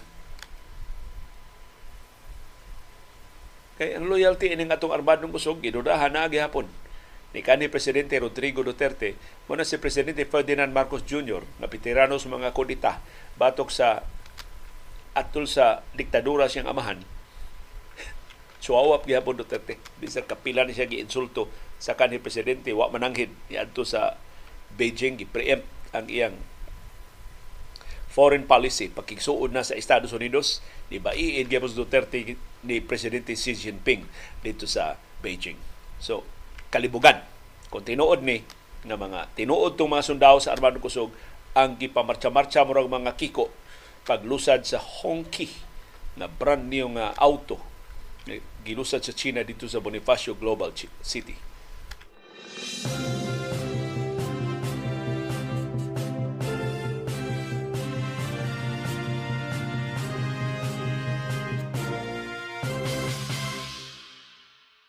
Naunsa naman ni ang atong Gilas Pilipinas kay nato mas ready si Tim Cone although what basis pag ingon mas ready si Tim Cone kay instant ba ni siyang replacement.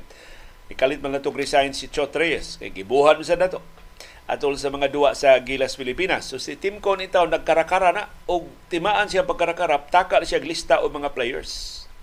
Ni sumiter si Tim Con og lista sa 60 ka players.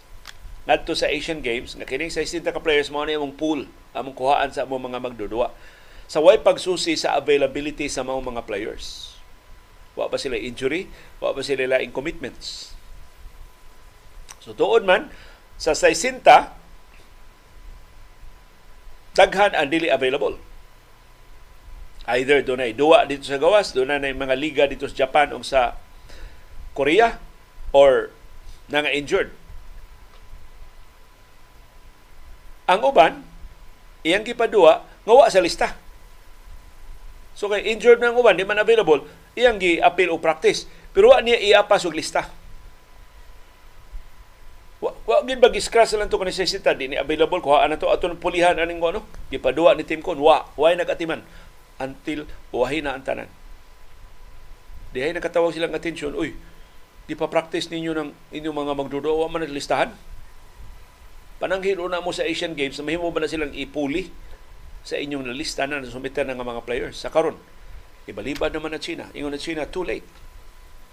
Magsugod na ta September 23, karon pa mo mo ili sa listahan sa inyong mga magdudua. So, balibaran ang Samahang Basketball ng Pilipinas. So, napugos karon ang Samahang Basketball ng Pilipinas, gibalikan itong gipanglista ni Team Con, Uy, sugot mo, oy! Kaya di kaabot 12 ato magdudua. Kaluoy Gilas Pilipinas, di ta ka compete sa 19th Asian Games kay kuwang tao mga players.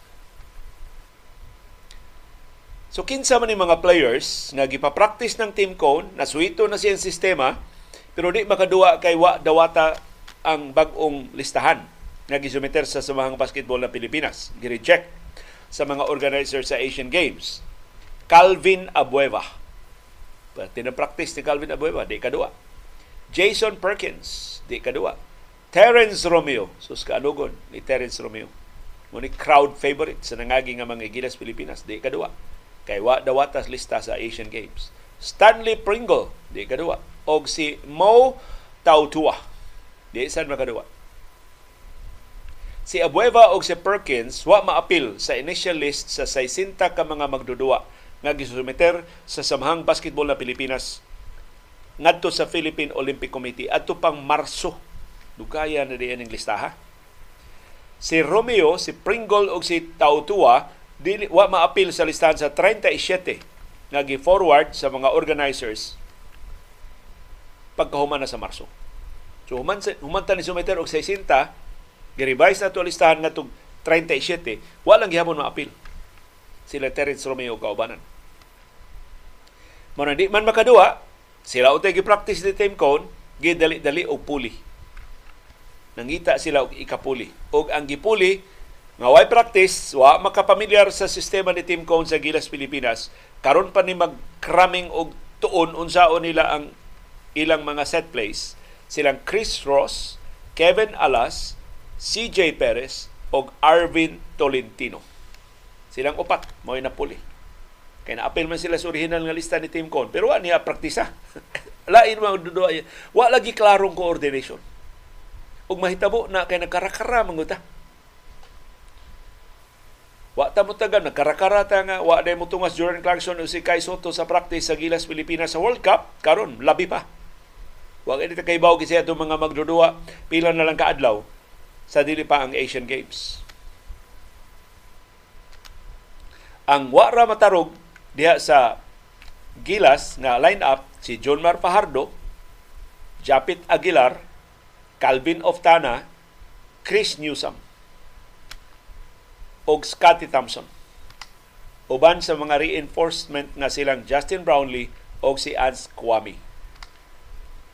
Si Roger Pogoy, nga gi-appeal ni Tim Cone, ni balibad na sad kay ni grabe ang iyang injury. Di siya makalahutay pagduwa. So pulihan siya sa sharpshooter sub sa PBA nga si Marcio Lassiter. Kapait sa Gilas Pilipinas. In fact, diha to yung mga pagsuway nga di na nata mo apil. Wa may klaro atong team kinsa atong mga magdudua. Ang atong mga magdudua gani ka practice og tarong para sa Gilas Pilipinas. Okay Jordan Clarkson o mga magkadima o pil usa pa to ka semana kapin nga nagpractice kini wa na lay semana para intaw nila si CJ Perez ni Kevin Alas ug kaubanan kay mura sila Ari mo dong, ano may lain dong, ang motivation ni mga madudua ba? Oh? Kaway lami ini, eh. di ganas team ko na mo, ano mo bilay makuha, kami na lang. As ka pa ita. Sa atong instantly assembled nga Gilas Pilipinas. Wa pa kita makaton sa atong leksyon sa nangagi nga mga international competitions.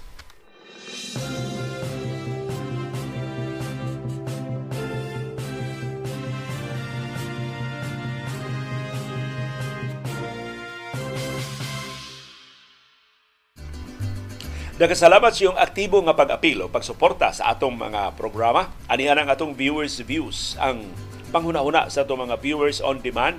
Wa ma-appeal sa itong comment box kay wa sila kaabot sa itong live streaming. Ang ilang mga opinion mo itong i-highlight sa itong viewers views. Si Live the Philippines. Katuan na ron sa Canada. Ningon may pa si Senador Hontiveros kay maka-expose og daghan nga kahiwian di lang sa gobyerno apilas mga kulto.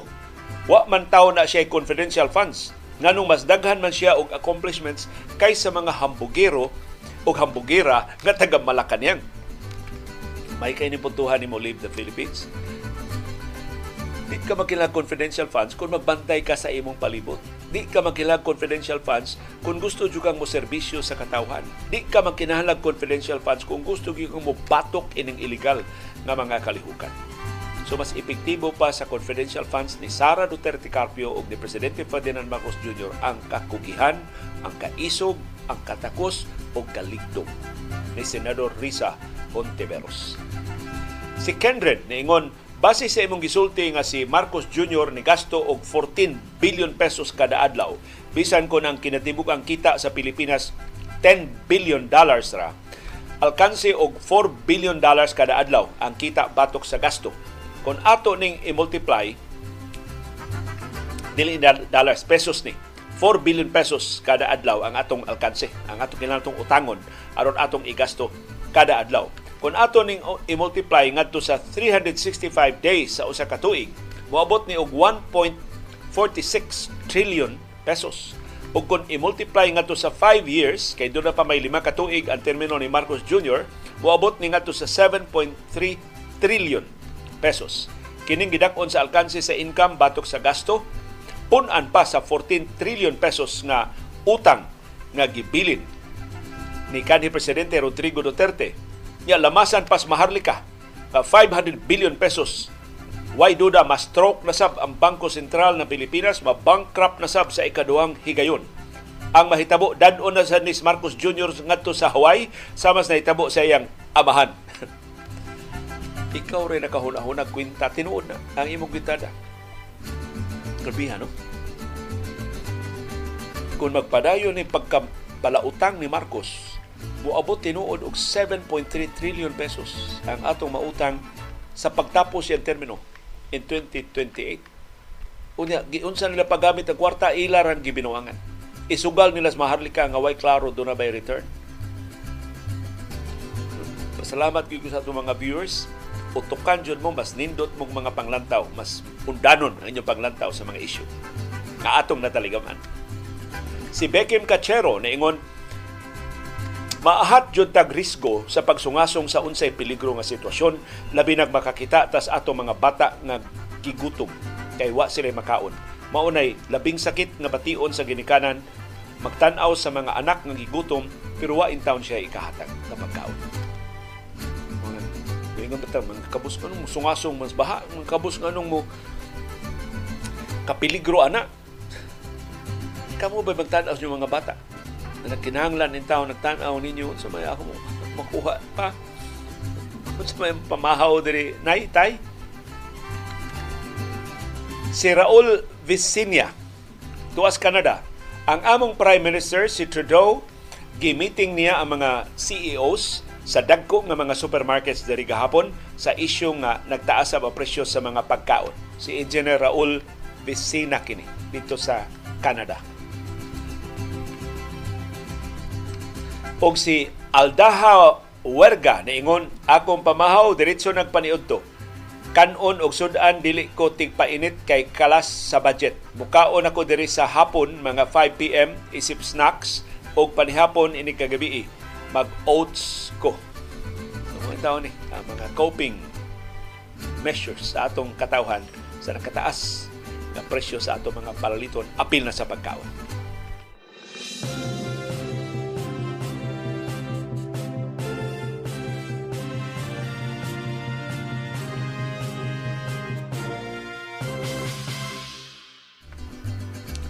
og reaksyon sa atong mga viewers sa atong mga isyong natuki sa atong programang Panahom, Dayong Kilom-Kilom. O wag ang anga ang usas mga Lapu-Lapu City Prosecutor, si akong classmate sa College of Law sa University of San Carlos, siya rin nakalahos ako nahagbong si Lapu-Lapu City Prosecutor Jude Henrich Ikong. Niingon, sa ubang nasod nga taas pa ang level of trust sa mga tao ngadto sa mga law enforcers, aktibo pa nga mangilabot ang katawhan kay masaligon man sila nga pinaagi sa ilang pagpangilabot masulbad ra ang krimen ug pahamtangan og tukbang silot ang mga nagbuhat sa krimen. So nindot ni ang diagnosis ni prosecutor uh, ikong na kakuwang gini pagsalig sa atong katawhan. Ngano mutabang magasulbad sa krimen, bausan pa lang ka sa mga kriminal. Wa ka kaibaw ka ng investigador kakunsabo na spikas. Mao hinunay mo ihaw nimo. So mangambot na lang. Mo na daghan kayong baryo ambot din sa ato. Basta doon na mga bangis nga krimen nga mahitabo. Si Attorney Carlos Alan Cardenas may itong nasod ng isgutan kagahapon ng mga dili ingon nato. Ingon siya sa batanon o walitaw pa ko, akong pamilya ng puyo sa Sipadilla sa Dulho Fatima. Niuli ko sa among bahay mga tungang gabi ina ang atbang sa among bahay nga gamay ra pero two story. Usa ka dako kaayo nga bahay nga two story sab. Sa diha nako sa balkon sa second floor sa among balay, usa dayon na akong abri sa pultahan, nakayanghag ko sa atbang namo nga bahay. Nakita gid nako sa bintana sa balay nga naay babay nga nagbarog sa bintana, nagkaon og mangga. Nakita nako siya kay ang tapad niya kandila nga nagsiga sa dito na kusud sa among bahay, giablihan nako gamay ang among bintana nga atbang gyud sa bintana sa nahimutangan sa baway. Pag abri nako, wa na ko'y nakita nga tao ug wa na say kandila. Ang bintana sa atbang nga bahay sirado man di ay. Galibo gyud ko. Wa naman ko'y nakita sa bintana. Si Modesta Agnes Sabaldan, ang First Lady ni Dongding Sabaldan, ang atong original nga presidente sa Association of Concerned Texters, so sa labing mata, matinabangon atong voluntaryo sa atong mga kapamilya relief campaigns. Nangutana sab atong mga diingon nato sa ABS-CBN. Nganong gitawag man tong George ang inyong abat, abat ang tawag ni Agnes. Di ba na ato istorya nga na kuno'y tunob, dako kayong lakras tiil nga nakitaan sa ubos padong sa TV barn.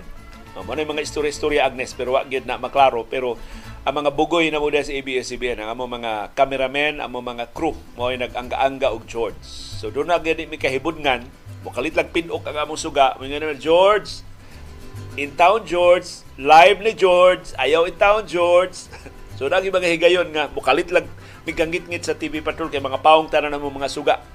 Bisag live na mi. So amo pasanginan si George. Pero wa gid mi scientific na basis. Kami rin nagngan og George. No, ang amo ra mga kauban naman nagngangan Diyos kami ni sunod na mi.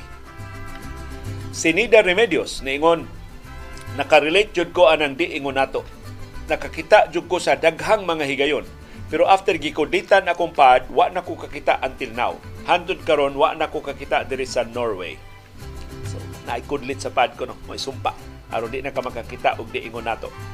Si Elmer Histopa, nagbakasyon dito sa Europa Naghisgot man ka og dili ingon nato ang among hotel diri sa Florence, Italy, karaan na kaayo unya gi-renovate na. Dunay karaan nga piano nga display padung sa among room. Iniglabay na mo mukalit lag tingog ang piano bisag way tao. Hadlok kaayo. Karon na nami sa Venice sa Italy. So enjoy sa imong European break. Elmer Estopa. Si Cecilia Ramirez niingon nakakita akong mama og babay nga naguyod sa iyang mga anak nga mga bata nga mga babae sap ug ang ilang mga sinina puros gyud puti. Si Manolito Silva niingon akong papa ug mama sa gagmay pa mi daplin sa among bay sa karsada. Hayag nakamata sila kay doon ako no'y galakaw sa karsada hagtub kayon tunog murang mga boots. Unya alauna nas kadlawon ilang gitan sa bitana siging uwan. Siging uwang ang iro pero tungod sa among bahay wa gid sila tawo nga nakita mga iro ra kuno gasig uwang murag dunay gisunod-sunod si Easy Garcia niingon watching on demand from Inayagan Naga odd timing gyud kay gikan gikan na kusbay gatan-aw mis akong anak sa movie The Nun pag tune in akos padahom ang topic di ingon nato bahin ani nga mga bizarre occurrences Whenever it feels kind of weird, I just don't entertain the thought and turn to prayer. Nindot na Easy Garcia. Pero tinuod ba Easy Garcia? Daghan man mga bugal-bugal nga kana kunong danan. Pariha nagnaong sa usos mga politiko din sa Subo.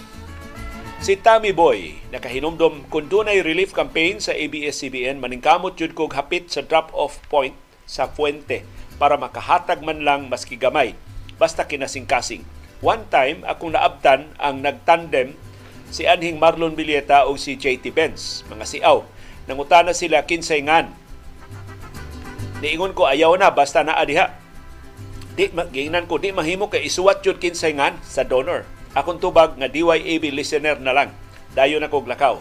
Di jud ko musipyat og hatag para sa mga naigo sa katalagman maski man lang gamay. Sa panahon sa Udet nakapamuyboy gyud ko Grabe naman sa Manila. Gitabangan sa Cebu, labi na panahon sa Undoy o uban pa mga bagyo nga niagi nila. Wa man yun kahatag sa gamay nga hinabang. Pagkatampalasan yun nila o wa nila ikabaws. dayon nako og lakaw nakahinumdom ko sa sulti sa akong mama nga permi jud niya balik-balikon. Maayo nga mohatag kaysa modawat. Maayo nga motabang kaysa sa uban kaysa ikaw ang tabanganan. Dali ra madunol dali ra maduol akong mama sa pagbaylo og bugas para panihapon kay siya mismo nakasinati man og way kaon nga nanihapon limbag-limbag sa kasakit sa tiyan kay way siya ay kaon. Nangayo kog pasaylo sa Ginoo nga ang pagpamuyboy dili maayo. Siguro ang Manila wa katabang tungod sa pandemya. Lisod pod sila kitang tanan na igo sa pandemya. Si Mario Bayon niingon Wa pa gihapoy news bahin sa financial assistance sa seniors sa Cebu City kung kano sa ipanghatag ni Mayor Rama na nangutana ko sa atong mga higala city wa pa kuno schedule. Pero daghan nagduda maapektuhan ni sa election ban. Kay doon naman yung election sa barangay usang yung kabataan karong Oktubre 30 ni wa tili kapangayo og exemption ang Cebu City government as usual karakara man sa na estilo ni Mayor Mike Rama pero kung makapangayo na silang exemption gikan sa COMELEC, posibleng itugod sa COMELEC ang pagpanghatag sa financial assistance sa mga senior citizens. Pero dako kay manggod kay ni tentasyon nga gamito ni sa pamulitika. Sa mga incumbent nga mga opisyal sa barangay, sila manghatag aron dili makalimtan sa mga botante inig tungas mga presinto unya sa Oktubre 30. O mo gustong pugnan, mo gustong likayan sa COMELEC sa ilang papahamtang og election ban sa mga gasto sa mga pagpanghatag mga ayuda sa gobyerno. Posibleng gamiton sa pamulitika.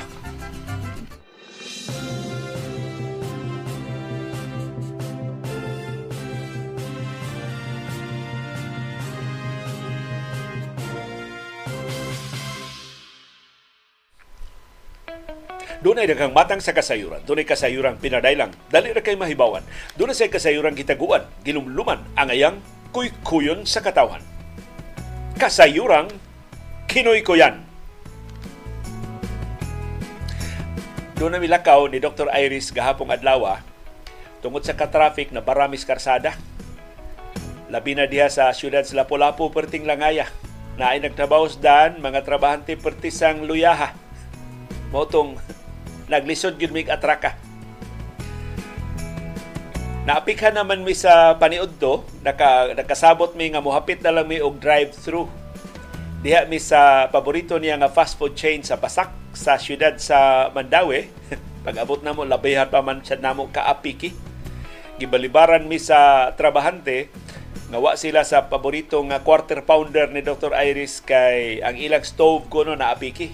Murag strike to na ning kananana Kay kaniadto nag brown out sab ni sila kay ila kunong generator sukad sa udet wa maatiman nila. Wa masusi sa mga technicians nila. Tuod man nag nag-order na lang og chicken nuggets kay chicken dishes raman mga chicken ra kuno ilang naluto at kagahapong adlaw kay depektoso lagi ang stove nila. So chicken nuggets ang gi-order ni Iris para namuntanan sakop sa pamilya. Hastang Hasta si CB, giapilan og order niya. So, malipayon kay mi nga doon namin chicken nuggets perti pang inita. Padong na may pauli kay dool naman lang ang basak. Mandawi padong sa amoa. Sus, pagtangka pa lang namo sa among kusina, ako na nang hukad kay perti naman gutom ah. wa pa alas 12 pero kada pag tibok buntag ng lakaw ming duha. Yawa mi ka siba-sima bisag gamay ba. Kay dinarian kayo ang among katuyuan dito napita So nang hukad na ko parte ng humuta ang chicken nuggets ng nangalimyo na. Sus na hugno ko pag abri na ko sa kanang gamay nilang karton. Kagamay naman lang sa ilang mga pagkaon. Unya di gyud kong katuo nang ilang rice nga kaya to buso kaayo karon wa na lang gani katunga sa original nga puto sa una.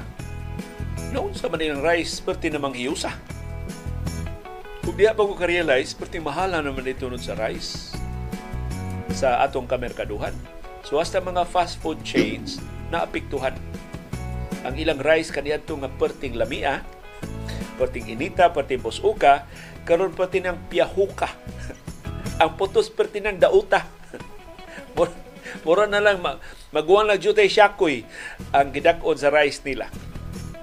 Kaya pagkaon ako sa rice, wa na ang kalidad sa rice ni bahar na. Kanito ang rice ko na bang pwerte pang musuka, pwerte pang mura bitaw tibuo kayo ang porma karon ang rice medyo lata-lata na. Pero klaro bang gi, gidugangan ang sabaw aron mas budaghan pa, mas mubukad pa, pero ikaw ni mo mura og huyang na, mura og kaning dili na ba sama ka makabusog sa una. Of course, ang too much rice dili makaayo. Makamugna nag diabetes o ubang komplikasyon sa atong panglawas mga amigang mga amigo. Pero mauna ni ang epekto. Sa pagsigi og saka sa presyo, wa teli mo musaka ang presyo nga ilang gikolekta pero ang gidaghanon sa mga produkto nila mo giibanan aron sab sila makapadayon sa pagpaginansya. O kini usa lang ni sa akong nabantayan. I'm sure mas daghan mo diha og kasayuran unsa nay kausaban sa atong mga palaliton nga naandan sa atong paborito nga mga kamerkaduhan o mga tindahan. So kitang tanan maoy naigad tungod sa pagpabaya sa atong kadagkuan. Ang atong inflation rate ilalang gipasagdan. Pagsulbong sa presyos mga palaliton, wa nila maatiman.